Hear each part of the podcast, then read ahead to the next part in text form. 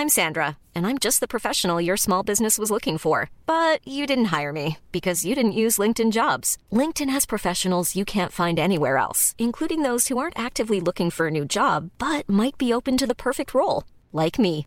In a given month, over 70% of LinkedIn users don't visit other leading job sites. So if you're not looking on LinkedIn, you'll miss out on great candidates like Sandra. Start hiring professionals like a professional. Post your free job on linkedin.com/people today. Heraldo Podcast, un lugar para tus oídos. Soy de una familia de migrantes de Sain Alto, Zacatecas. Todos, todos fueron hacia Estados Unidos, incluidos mis primos y, eh, y mi hermano y yo somos los únicos que nacimos acá, producto del esfuerzo de, de mis papás. Y entonces mi papá me dijo, ¿le entendiste? Sí, eso es suficiente. Y creo que ese fue el inicio de todo, el hecho de que, de que no se trata de lo que uno dice, sino de lo que la gente escucha. Mi papá se salió del molde, digo el molde porque era mucho, era previsto, era incluso esperado, era algo lo que te impulsaba el hecho de irte a Estados Unidos. Mi papá quería estudiar en lo que tú creías que era lo correcto. ¿Sabías que 60.000 pensamientos cruzan tu mente cada día? Tengo una idea. Y así es como comienzan los cambios. Las personas líderes toman las oportunidades y las transforman en sueños. ¿Te animas a realizar tu proyecto? Conoce el programa Chivning. Cambia tu realidad, tu comunidad y tu entorno. Bienvenidos, bienvenidas y bienvenides a un episodio más de Tengo una idea. Yo soy Kimi Yoshimura y me acompaña Mariela Garfias. Hola Kimi, hola a todas, todos y todes. Hoy tenemos a dos personas súper especiales, nos acompañan el día de hoy y nos van a hablar de una problemática que enfrentan estudiantes y profesionistas aquí en México. Pero bueno, gracias a Chivning podemos evitar que siga pasando y bueno, esta problemática la conocemos como la fuga de talentos al extranjero, es decir, personas que dejan nuestro país para irse a estudiar a otro lado o encontrar otras oportunidades. De acuerdo con la OCDE, Organización para la Cooperación y Desarrollo Económico, México es el primer país latinoamericano y el séptimo a nivel mundial más afectado por esta situación debido a la falta de oportunidades, condiciones escolares y laborales. Hola, yo soy Carolina Mendoza, soy gerente de comunicación en la Embajada Británica en México y me da muchísimo gusto y estoy muy contenta de, la oportunidad que me brindaron tanto Kimi como Mariela de participar hoy en este episodio de Tengo una idea donde vamos a platicar con una persona muy, muy especial. Yo no sé ustedes, pero yo soy muy fanática de la lucha libre y en especial de la lucha libre de hace algunos años. Y hoy voy a platicar ni más ni menos que con una persona que es de la misma tierra que el mismísimo Pedro el perro aguayo, que el mismísimo Dr. Wagner y que el grandioso Mascarita Sagrada. El día de hoy vamos a platicar con Miguel Moc Moctezuma, que también es un gran luchador desde la trinchera de las causas sociales. Muchísimas gracias. Justo iba a presentarme como el MOC, haciendo alusión a, esta, a, la, parte de las luchas libres, MOC el de Sainalto. No, quiero contarles un poquito, antes agradecerles la oportunidad de, de contarles un poco de, de, de, mi vida, de mi experiencia y ojalá los pueda impregnar de la emoción que es estar en algo como Chivining y, las oportunidades que te puede dar y la gente que puedes conocer y lo que se puede conseguir en nuestros estados. Eh, bueno, soy una familia de migrantes de Sainalto, Zacatecas. Todos todos fueron hacia Estados Unidos, incluidos mis primos y, eh, y, mi hermano y yo somos los únicos que nacimos acá, producto del esfuerzo de, de, mis papás, producto de las escuelas públicas de México, desde siempre en la, el kinder, la primaria, la secundaria, la prepa, la carrera, hasta que me encuentro con un camino como Chivining, que, que significa la oportunidad de, de ir a un espacio en el que de otra manera no iba a poder cubrir los costos que implicaba estudiar, como es la Universidad de Oxford, la maestría en políticas públicas, y que me iba a permitir lo veo ahora. Era un sueño cuando me postulaba, pero lo veo como resultado ahora. Me va a permitir intentar hacer cosas por el bien de mi estado. Gracias, Mock, de Sainalto y Caro, nuestra Coms Expert. Miguel, tú como experto en políticas públicas, consultor, eh, en este episodio queremos que a través de la experiencia de ambos nos cuenten desde su punto de vista sobre el tema de fuga de talentos. Por lo que para empezar y entrar en materia, eh, Don Mock, ¿nos podrías hablar de tu proyecto en México? Son un par de iniciativas. La primera tiene que ver con brindar capacidades de, de, desarrollo de software a mujeres de espacios violentos y conflictivos del país. Eh, queremos también dotarles de capacidades de comunicación, de persuasión, de, negociación, que sean capaces de, una vez empoderadas y con condiciones técnicas, poder llegar y, y, reconocer el valor que tienen y poder defenderlo. Y creamos eh, descubriendo a partir de, experiencias en, en Hackademy, que es donde tenemos estas, estas iniciativas, que tenían que ser orientadas específicamente a mujeres.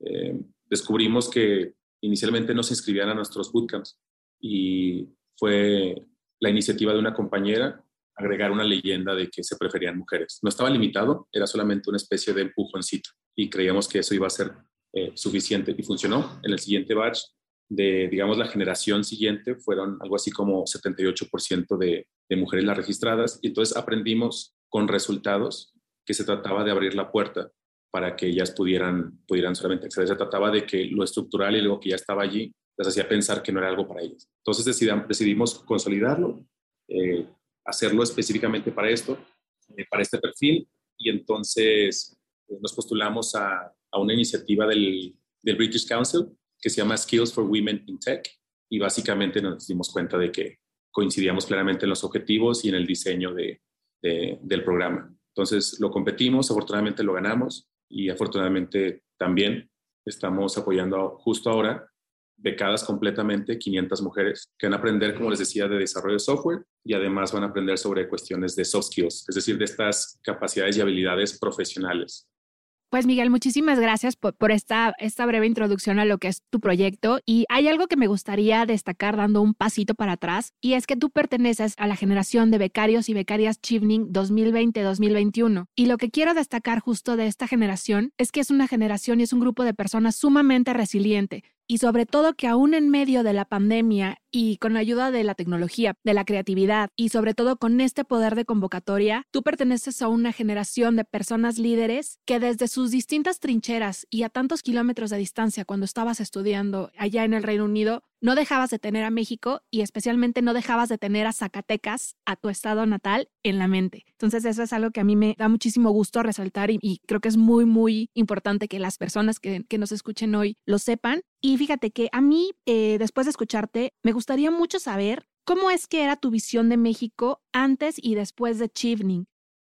Estaba consciente de la problemática, estaba consciente también, digamos, igual que el equipo, de, la necesidad de hacer algo en un sector específico, en este caso de mujeres en espacios como los que comentábamos. Y lo que yo sentía a nivel personal que faltaba era, era alguien que pudiera tender la mano, no solamente en términos de recursos, sino también de experiencia, en la implementación, no, no necesariamente en el diseño, porque el diseño puede ser una parte en la que, incluso por mi información previa, había experimentado, pero la parte de, de, la implementación es la más complicada porque tiene que ver con convencer actores estratégicos, con buscar alianzas que a veces parecen poco probables, con dotarse de legitimidad y credibilidad de actores que, arropan al proyecto, y esa parte creo que era, fundamental.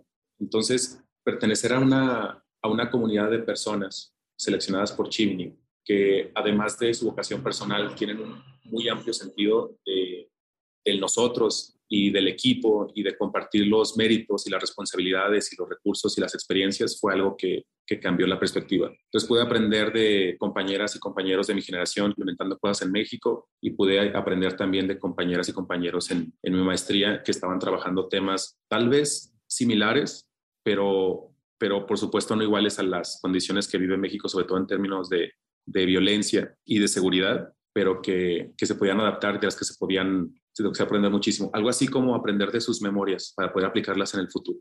Y eso fue, fue estratégico para decidir que podíamos postularnos en ese momento, para tener los argumentos, para poder hablar de nosotros y de lo valioso que era nuestro proyecto, para poder reconocer en nosotros mismos que había valor y que habíamos aprendido de las mujeres que se habían involucrado y que habían sido ellas quienes nos guiaron, y entonces poder adaptarlo para una iniciativa con una agencia internacional que pudiera tener efectos en muchos lugares de México. Entonces, fue algo así como poder ir para poder regresar y regresar en estas condiciones dotados de, de todas esas experiencias y apoyo y acompañamiento. Y fíjate que esto que tú mencionas eh, de cómo es que tú reuniste toda esa experiencia y reuniste todas, toda esta capacidad para traerlo aquí a México, eso es algo muy importante y que vale mucho la pena destacar de, de, este programa de becas Chivning y que va también mucho a colación de este tema de fuga de talentos, ¿no? Que una vez que tú terminas de estudiar allá, tienes el compromiso de regresar aquí a México a poner en práctica todo, todo, todo lo que aprendiste, a construir redes de contacto, etcétera, porque la finalidad de estas becas es justo contribuir a mejorar el panorama socioeconómico de México y eso es algo súper importante. Te voy a hacer una pregunta que tal vez puede sonar un tanto tonta o, absurda, pero me gustaría saber si alguna vez pensaste que tenías que irte de México para llevar a cabo este proyecto? Antes de irme ya había explorado temas de sociedad civil organizada, un tiempo trabajé en gobierno federal, también trabajé eh, como consultor de políticas públicas por, sí, bastantes, digamos unos cinco años, eh, y me daba cuenta de que esta parte de diseñar y de hacerlo a través de iniciativas que salen desde el gobierno, que son de arriba hacia abajo, pueden tener algo de influencia, pero no necesariamente son todo lo que se necesita para poder influir en cuestiones que yo consideraba que eran muy importantes. Es decir, que te contrataran como un consultor de políticas públicas no necesariamente era suficiente para que lo que tú entregabas al final se pueda convertir en realidad.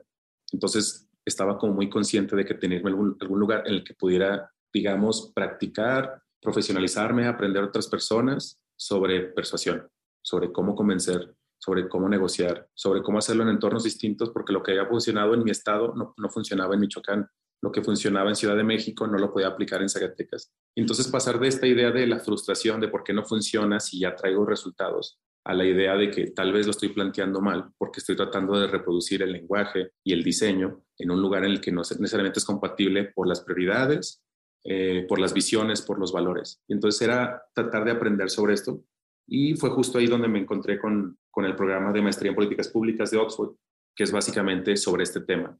Dotar de, ya no estaba orientado en la parte del diseño de la política pública, sino en la parte práctica, en la parte de los actores, en la parte donde hay incentivos, donde hay razones, cosas morales, y donde iba a tener como compañeros y compañeras a personas que iban a tener al menos cinco años en experiencia en espacios expuestos a estos entornos. Entonces, no solamente era aprender teóricamente, sino lo que en realidad quería aprender de mis compañeros y compañeras sobre la parte práctica. Entonces, sentía que tenía que irme a algún lugar en el que esto fuera el tema y resultó que era en UK y la puerta era a través de Chivin. Y justo acabas de, bueno, justo dentro de tu respuesta y al escucharte, algo que, noto y que es una característica que tienen todas las personas que, que son beneficiarias de este programa de becas de Achieving es que todas son personas que tienen potencial de liderazgo. A mí me gustaría saber si tú crees que es necesario encontrarnos entre líderes que puedan guiarnos y que nos puedan ayudar a conocer iniciativas como Achieving que permitan encontrar el financiamiento o capacitación para llevar a cabo un proyecto Sí, también, también creo que es una pregunta espectacular en varios sentidos y, se me ocurren dos eh, de inicio. Una es, tan solo el proceso de selección de Chivini, decía hace un momento, es, es fundamental para toparse con gente que está comprometida con lo social, con lo que puede tener un impacto, que por supuesto va a tener un impacto a nivel personal irse a estudiar a Reino Unido y hacerlo con una beca una beca tan prestigiosa, pero lo importante es esta noción de hacer equipo y de que las piezas del equipo fortalecidas pueden tener mejores resultados al final, que las experiencias de la gente involucrada van a ser importantísimas para lograr los resultados y sobre todo que es gente abierta a reconocer que por más buena voluntad que se pueda tener, no necesariamente se trata del camino más adecuado o el que ha funcionado, el práctico, el que sí, el que sí ha logrado resultados. Y esta parte de, de que sea una red que reúne a perfiles de este tipo, creo que es estratégico. Y hay otro, voy a poner como ejemplo a la SEP, que paga una parte de, que paga una parte de mi beca, por ejemplo. El tema es que mm, si una parte está financiada por, un, por una parte del gobierno que es tan estratégica y estas personas becadas en Reino Unido en áreas distintas luego son convocadas por la Secretaría de Educación Pública para que cuenten su experiencia en términos de educación o en términos de lo que hicieron de investigación en sus espacios, pero además la SEP puede contarles sobre sus experiencias, sobre lo que encuentran como obstáculos, es muy probable que estas personas expuestas a estos entornos puedan tener respuestas para los problemas que tiene la SEP. Pues muy probable también que la SEP pueda tener una respuesta, una oportunidad para algún área que identificó esta persona becada. Entonces, el hecho es que Chivining puede ser, digamos, como una especie de orquestador. Sumamente agradecido con el esfuerzo que hace, que hace Chivining en orquestar todos estos esfuerzos y bien ponernos en posición en la que nuestra experiencia y la experiencia de otros compañeros, a través de nosotros como puentes, pueden ayudar a resolver problemas de México. Fíjate que con tu respuesta acabo de, recordar un término que utilizaba mucho un colega que trabajaba con nosotros en la embajada, Arturo, si estás escuchando, te mando un saludo, pero él empleaba muchísimo la frase articulaciones virtuosas y justo me parece que encaja perfecto con esta respuesta que tú acabas de dar, ¿no? De que no se trata nada más de, de ir a estudiar y de venir aquí a México y regresar aquí a México y a Zacatecas a ver cómo es que lo pongo en cuenta o a ver dónde es que me dan trabajo y que yo pueda compartir así como casi casi pasar mis apuntes y ver qué parte de mis apuntes entran dentro del plan de la organización. O sea, se necesita algo más. Se necesitan articulaciones virtuosas, como decía el, compañero Arturo. Se necesita de aprender a hacer justo estas redes de contacto que permitan que lo que tú estás aprendiendo y lo que tú estás haciendo realmente permee en varios sectores de la sociedad. Y para eso es necesario crear redes de trabajo que sean un grupo de personas que tengan una visión común y que todos juntos aporten diferentes recursos, no solo económicos, sino también recursos intelectuales, tiempo, mano de obra, porque también hace falta remangarse y ponerse a, jalar parejo. Y eso es justo algo que me encanta escuchar de ti, de tu trabajo y de cómo es que tu experiencia en niveles tan, tan diversos ha logrado verse materializada en un proyecto tan específico. Y si me permiten también, ahí Miguel, a mí me encantaría, yo te conozco, te lo decía al principio, más allá de la pantalla, digamos, más allá de nuestra em, alianza en Chipning, y sé muy bien que parte de tu trabajo es crear narrativas Sé también que trabajas directamente con eh, muchas investigaciones que incluso diría yo son peligrosas para ti mismo y que son también eh, pues para solucionar los problemas de narcotráfico, si así lo podemos decir, en Zacatecas. Entonces a mí me, me gustaría mucho que también nos contaras un poco de cómo desde niño, cómo desde vivir en Zainalto o cómo desde vivir en Zacatecas, empiezas a nutrir esa visión de necesito cambiar la narrativa y entonces proponer políticas públicas. Eh, me vienen un par de escenas a la cabeza. La primera es una en Zainalto, durante una investigación que estaba haciendo mi papá. Lo acompañé, yo era niño, lo volteé a ver todavía hacia arriba, ahora es al revés. Y estaba platicando con, con un migrante allí que estaba de visita y esta persona tratando de esmerarse en el lenguaje porque estaba hablando con mi papá, que en ese momento era el investigador. Por más que mi papá se esmeraba justo de lo contrario y tenía un lenguaje de lo más sencillo porque lo que buscaba conectar, esta persona utilizó una frase algo así como es la falta de ignorancia, algo así lo que dijo. Por supuesto estaba tratando de decir exactamente lo contrario. Yo no dije nada, volteé a mi papá. Cuando se fue, me dijo, ¿qué me querías preguntar? Y le dije, ¿por qué no corregiste al Señor? Y entonces mi papá me dijo, ¿le entendiste? Sí, eso es suficiente. Y creo que ese fue el inicio de todo, el hecho de que, de que no se trata de lo que uno dice, sino de lo que la gente escucha, de que, de que hay que reconocer que los contextos sí condicionan y condicionan incluso cómo percibimos los problemas. Y entonces se empezó a ligar con, por eso cuando planteo algo que funcionó en Ciudad de México y lo que hace en Zacatecas tal vez no funciona, o al revés. Y entonces sí pasa lo de Oxford, pasan estos temas de narrativas de los que hablabas, que tiene que ver con, digamos, presentación distinta de los contenidos después de, eh, más bien pensando en los públicos objetivo. Y entonces llega una idea que es en la que estoy trabajando justo ahorita, que creo que aglutina todo. Está el tema de migrantes, el tema de narrativas y el tema de tratar de hacer algo por el tema de prevención de la violencia. Entonces el tema era, ¿cómo hacemos para involucrar a un actor tan estratégico, actores tan estratégicos como los y las migrantes, que hasta ahora en el Estado son muy reconocidos porque aportan muchísimo en términos del PIB, porque son muchísima población. De hecho, Zacatecas es el que más representa población en términos de de la población total del estado, pues digamos que es el que más pierde población que se va a Estados Unidos. Eh, y entonces son personas que se quieren involucrar, pero que tienen muchísimo más valor por ser zacatecanos y porque tienen derechos y no por lo que representan en términos del PIB. Entonces, ¿cómo hacemos para darles voz y qué podrían aportar para el tema de prevención? Y lo que estamos tratando de construir justo ahora, con un equipo muy diverso en el que, por cierto, participan varios chivines eh, que me tiene muy emocionado, es cómo vamos a Zacatecas. Se trata de un observatorio en el que podamos medir cuestiones de seguridad inicialmente en la fase cero, eventualmente salud, ciencia y tecnología, educación, que son estratégicos, pero la intención es centrarnos en un tema súper urgente y dotarlo de inicio de legitimidad y de voz propia a través de los migrantes. Eh, estamos justo a, punto de tener la reunión con los migrantes, esperemos que salga muy bien, hay mucho inicio. Y lo último es, estamos invitando a los hijos e hijas de los migrantes en Estados Unidos están en espacios estratégicos, algunos en cámaras de comercio. Hay una compañera que es directora de una revista en Harvard. Estaría buenísimo publicar sobre los temas que suceden en Zacatecas a través de los ojos, las visiones y los recuerdos de los migrantes. Y al mismo tiempo poder publicarlo en, en, el medio que ellos estén financiando y poder decir de dónde viene y lo que están haciendo estas personas y ser como una especie de board de directores en el que haya migrantes, hijos de migrantes y gente que regresa del extranjero a tratar de hacer cosas en el terruño, en Zacatecas. Todos estos problemas, de narcotráfico y, demás, antes igual no eran tan visibles, ¿no? Ahora cada vez más y, me atrevo a decir que quizás de una forma más, eh, cada vez más violenta, más, más gráfica, ¿no? Se decían como detrás de, cortinillas, ¿no? ¿Por qué entonces apostar por un problema que está costando tantas vidas? ¿Por qué apostar por algo? Y, mejor una opción podría ser evadirlo, salirte de Zacatecas, venirte a la Ciudad de México y ser feliz con tu beca Chivinin y demás, porque vale la pena regresar a Zacatecas y meterte eh, en temas, sí, delicados. Lo más sincero sería decir que Chivining me permitía entender el problema desde ángulos que no había considerado y lo más importante me permitió aprender teóricamente y prácticamente de cosas que creo que podían solucionar y cómo pagarlas, cómo articularlas, cómo medirlas, cómo obtener resultados y luego cómo persuadir actores para que esto se pueda expandir. Entonces siento que sería, para hablar en términos muy personales, moralmente y hasta un costo personal muy alto, tener una idea bastante articulada y no intentar cuando tienes los ingredientes en la mesa y el apoyo de algo tan grande como la red de Chile. Entonces, pasó de, de ser por qué sí a justo lo contrario, por qué no.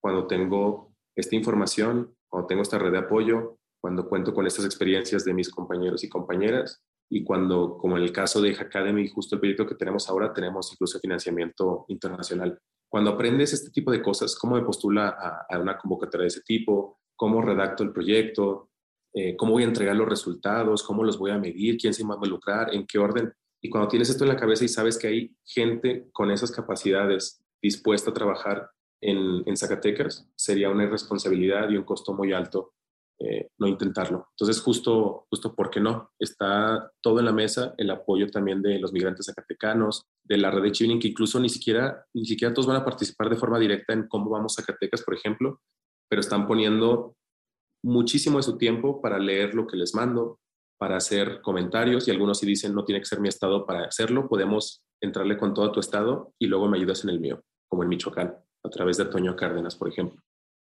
Bueno, Miguel, y con toda esta experiencia y con todo esto que aprendiste en el Reino Unido, estudiando tu maestría, ¿Por qué fue que apostaste por regresar a Zacatecas? O sea, ¿qué fue lo que te hizo a ti regresar a Zacatecas? Porque tú perfectamente bien pudiste irte a estudiar, a seguir estudiando otra, otro posgrado otro país, o tú pudiste haber ido a buscar otra oportunidad laboral a otro país. Pero ¿por qué decidiste regresar a México? ¿Por qué tú no eres un caso de fuga de talentos?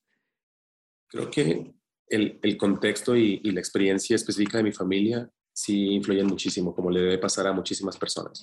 El tema es que saben que Zacatecas es un estado con una amplísima histórica tradición migratoria. Todos, literalmente todos mis tíos están en Estados Unidos, todos mis primos, mi hermano y yo somos los únicos que nacimos en Zacatecas y la razón es que mi papá se salió del molde. Y digo el molde porque era mucho, era previsto, era incluso esperado, era algo lo que te impulsaba el hecho de irte a Estados Unidos. Mi papá quería estudiar.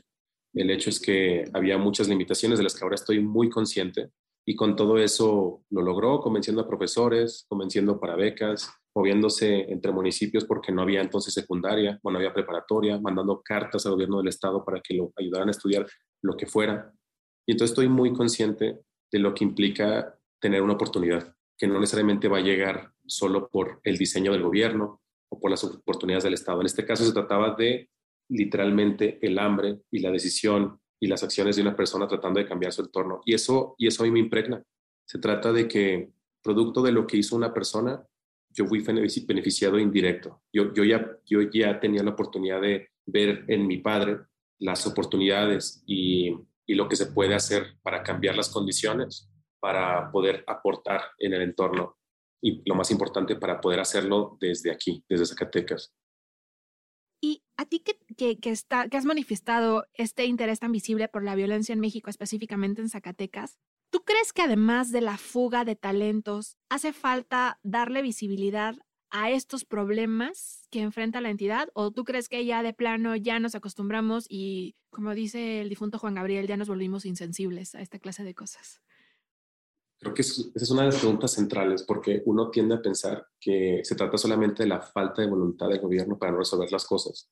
Y creo que cuando tienes una oportunidad como esta para ir a estudiar cosas de, en mi caso, como de, gobierno, te das cuenta de que hay tantos temas al mismo tiempo que son todos urgentes, importantes, y luego volteas a ver específicamente a tu estado como Zacatecas y ves limitaciones de experiencia, técnicas y sobre todo de financiamiento, es de repente esta realidad de que no necesariamente tiene que ver con que haya una falta de decisión o, de valores para tratar de atender los problemas. Y cambia la perspectiva cuando en lugar de que haya exigencia, hay propuesta accionable. No es algo abstracto sobre, deberíamos tratar de hacer algo para el tema de la violencia. Eso es una necesidad. El tema es cómo lo hacemos de forma clara, creíble y accionable. ¿Cómo, cómo podemos dar, digamos, una especie de consejo, receta o ejemplo que permita al gobierno decir, está bien, no teníamos el tiempo, los recursos ni la atención porque estaba dispersa en muchísimos problemas para atender esto, pero creemos que podemos, puede tener un buen resultado si lo expandimos porque tú ya tienes resultados. Entonces, el hecho de regresar, de poder implementar más allá de, de proponer, creo que es el ingrediente catalizador para, para tratar de hacer algo en nuestros estados porque precisamente dota de resultados en lugar de buenas ideas y buenas intenciones y además de, de una expertise y, de capacidades técnicas que, en las que uno puede ser puente en la red de Chivining, donde hay una amplísima gama de, capacidades y de, y de experiencias que podrían aprovecharse en todos nuestros estados. Justo estás tocando ahorita el tema de que Chivening como programa de becas da ese apoyo que justo necesitamos para llevar a cabo un proyecto no solo de vida para ti a nivel personal, sino también ya viéndolo en, a, una escala más grande, de generar un cambio en México tanto a nivel social como económico, personas con potencial de liderazgo que emigran de México, que se les hace más fácil salir de México en lugar de quedarse aquí y buscar una solución? Voy a tratar de ser muy directo en, esta pregunta. Eh, les decía que existen todos los incentivos necesarios para intentar.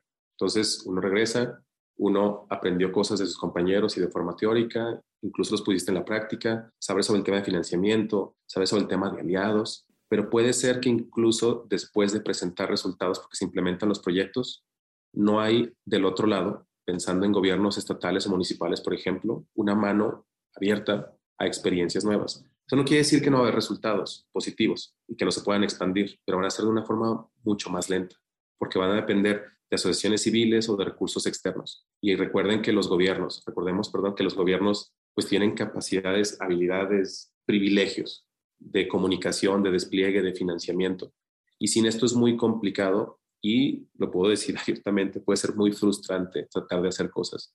Em, es, es, importante que eventualmente lleguemos a esos espacios, a los espacios de toma de decisión, porque eso significa que estamos conscientes de lo importante que es estar abierto a las opiniones y las experiencias y aportes de otras personas. Es un proceso en el que tener resultados y pertenecer a una red, como esta te, te, permite tener el apoyo suficiente para eventualmente algunos de nosotros intentar llegar a estos espacios y ojalá poco a poco cambiar esta perspectiva en la que podamos compartir no solamente las responsabilidades, sino también los méritos con actores más allá de los gobiernos. Entonces, si no encontramos este apoyo y es algo persistente en espacios muy específicos, es muy probable que las personas se desesperen. Eh, afortunadamente no es el caso de, de todos, en general tener resultados donde todo el mundo se beneficia y donde, por supuesto, un beneficio social va a tener beneficios en la imagen del gobierno en turno, es un incentivo enorme para la acción. Entonces, lo común es que se puedan tener resultados, que se puedan tener buenas alianzas, pero lo estratégico es que, que la persona abierta a transmitir o a compartir esas experiencias pueda tener del otro lado algo que resuene y que pueda expandir la voz, el intento y los resultados. Muchísimas gracias por, por esta respuesta, Miguel. Y bueno, fíjate que ya nos estamos acercando al final de este episodio. De verdad ha sido un placer platicar contigo y conocer cómo es que la fuga de talentos es un problema, pero también que existe la esperanza de que la fuga de talentos es un problema que se puede evitar. A mí me gustaría eh, preguntarte y platicar sobre la solución que Chivning te dio para justo irte a estudiar, sí, o sea, salir del país, sí, durante un año, pero también regresar a México para seguir trabajando en contra de la violencia. Sí, creo que un cierre como este es, más o menos lo que querían porque justo se trata de, poner en el centro la oportunidad que Chivining representa.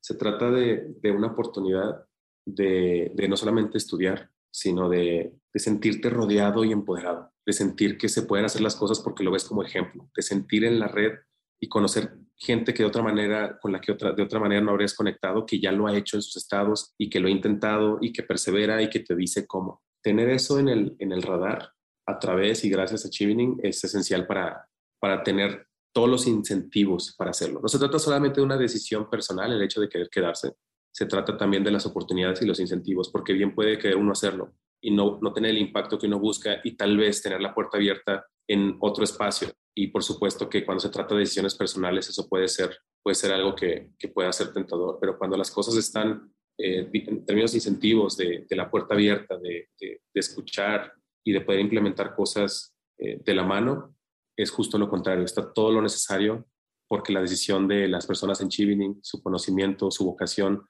su tiempo y su corazón están, están allí. Entonces da mucho gusto conocer a tantas personas que están haciéndolo en sus estados y da mucho gusto saber que uno potencialmente puede ir a otros espacios y ayudar a que se cambien esas realidades y que va a haber gente también dispuesta a hacerla en tu espacio, solo con la intención de aprender y poder tener mejores resultados cuando uno llegue e intente hacerlo en el terruño. Y ya por último, y para despedirnos, Miguel, tú ya tenías una carrera, ya tenías una idea de cambio, y aún así tuviste que irte a estudiar una maestría. O sea, ojo, aquí no estoy diciendo, y algo que queremos ser súper enfáticas es que si bien hoy estamos hablando del tema de fuga de talentos, tampoco quiere decir que sea algo malo irse a estudiar una maestría al extranjero, como muchas personas suelen decir. En este caso, estudiar en el extranjero te ayudó a fortalecer a tu talento. Te voy a hacer una pregunta que tal vez va a ser un tanto fuerte, porque siempre nos cuesta mucho trabajo responder esta clase de cosas, y es, ¿tú sentías que a ti, Miguel, te faltaba algo y por eso decidiste postularte a una beca Chivning? La respuesta es que sí, y fueron varias etapas. La primera fue reconocerlo, porque tenía que ver con, con aceptar que había una limitación personal. Yo ya sentía que había estudiado inicialmente economía, una licenciatura y luego una maestría en gobierno de asuntos públicos. Yo pensaba que el tema de tener influencia en, en temas estratégicos como la seguridad o la prevención de la violencia pasaban por la consultoría, por el diseño de las políticas, por la evaluación, y que entonces hacerlo desde alguna universidad específica iba a permitir que fueras escuchado y tener un impacto ahí en el que pudieras acompañar en lo que tú creías que era lo correcto, que lo crees de buena fe. Y luego te das cuenta de que una cosa es el diseño y, y la evaluación y lo técnico, y otra cosa tiene que ver, una cosa muy distinta son las decisiones políticas y las prioridades y los, los valores de las personas que están gobernando. Entonces, en este punto había una conciencia que decía, me tardé en, reconocer eh, de, que, de, que, de que me faltaba algo para, para poder, digamos, convencer, para poder persuadir, para poder aglutinar, para poder eh, hacer algo en, mi estado en, en términos de, de prevención de la violencia. Y no quiere decir que nunca hubo resultados pero era frustrante que cambiaban los gobiernos y cambiaban las prioridades y lo que habías impulsado durante dos o tres años de repente ya no existía porque no era parte de la agenda. Entonces había que hablar lenguajes distintos, digamos, pensando en las prioridades y, las limitaciones que tienen los gobiernos en turno para estar siempre pendiente y un paso adelante de las nociones de las cosas importantes. Entonces descubrí que tenía que explorar esta parte, que una vez que reconocía que, que era una limitación, podía estudiarse y lo más importante, aprender de forma práctica de experiencias de otras personas. Y, y, entonces descubrí que era, en este caso, la Universidad de Oxford, que era la maestría en políticas públicas y, por supuesto, estos costos estaban fuera de mi alcance. Y descubrí que existía la beca Chivini y que se trataba de una oportunidad no solamente de financiamiento, sino el acceso a una red que te arropaba y que te dotaba de, experiencias de otras personas y que te conectaba, como ha pasado en muchísimos casos en los que consulto a Kimi y a Mariela sobre quién ha hecho algo vinculado con fiscalías, quién ha hecho algo vinculado con tal o cual cosa, y siempre hay alguien en la red que lo ha hecho, que no solamente tiene una idea, sino que lo ha hecho y que te puede contar cómo, qué obstáculos encontró, cómo lo resolvió, cómo convenció, cómo lo midió, cómo se expandió. Y esa parte de tener el conocimiento, decía en la parte académica, pero sobre todo y lo quiero recalcar por esa razón, el práctico y el de la red de Chivining es el, el estratégico para, uno, estar bien con reconocer que hay una limitación, dos, haber podido abordarla y tres, que es la más importante, lograr hacer algo en Zacatecas. Don Mock, muchísimas gracias por haber compartido tu experiencia el día de hoy con nosotras, con nosotros, dentro de Tengo una idea, este podcast de El Heraldo. Y solo me resta decirles que si ustedes también quieren estudiar en el Reino Unido a través del programa de becas Chivning, que en este preciso momento ustedes se metan a Google y escriban Chivning. Si ustedes no saben cómo se escribe, hagan de cuenta que están escribiendo Cheve como cerveza, Cheve, N-I-N-G, México. Y dentro de los resultados de búsqueda van a encontrar la página oficial del programa donde podrán encontrar todo lo relacionado con la convocatoria, requisitos y fechas para postulación. Yo soy Carolina Mendoza, muchísimas gracias a Kimi y a Mariela y esto fue un episodio más de Tengo una idea de El Heraldo Podcast. Tengo una idea. ¿Ya tuviste tu primer pensamiento del día? Haz lo posible y desafía tu realidad. Lidera tus ideas para garantizar el proyecto que necesita México y el mundo. Tú eres la solución que estamos buscando. Estudiar en Reino Unido te abrirá el camino para convertirte en un agente de cambio. Tu historia de vida es la huella del mañana. Escúchanos en Spotify o en tu plataforma favorita de podcast y síguenos en nuestras redes sociales arroba el heraldo podcast y arroba el heraldo de México. Y encuentra a Chivning como arroba UK y arroba FCDO.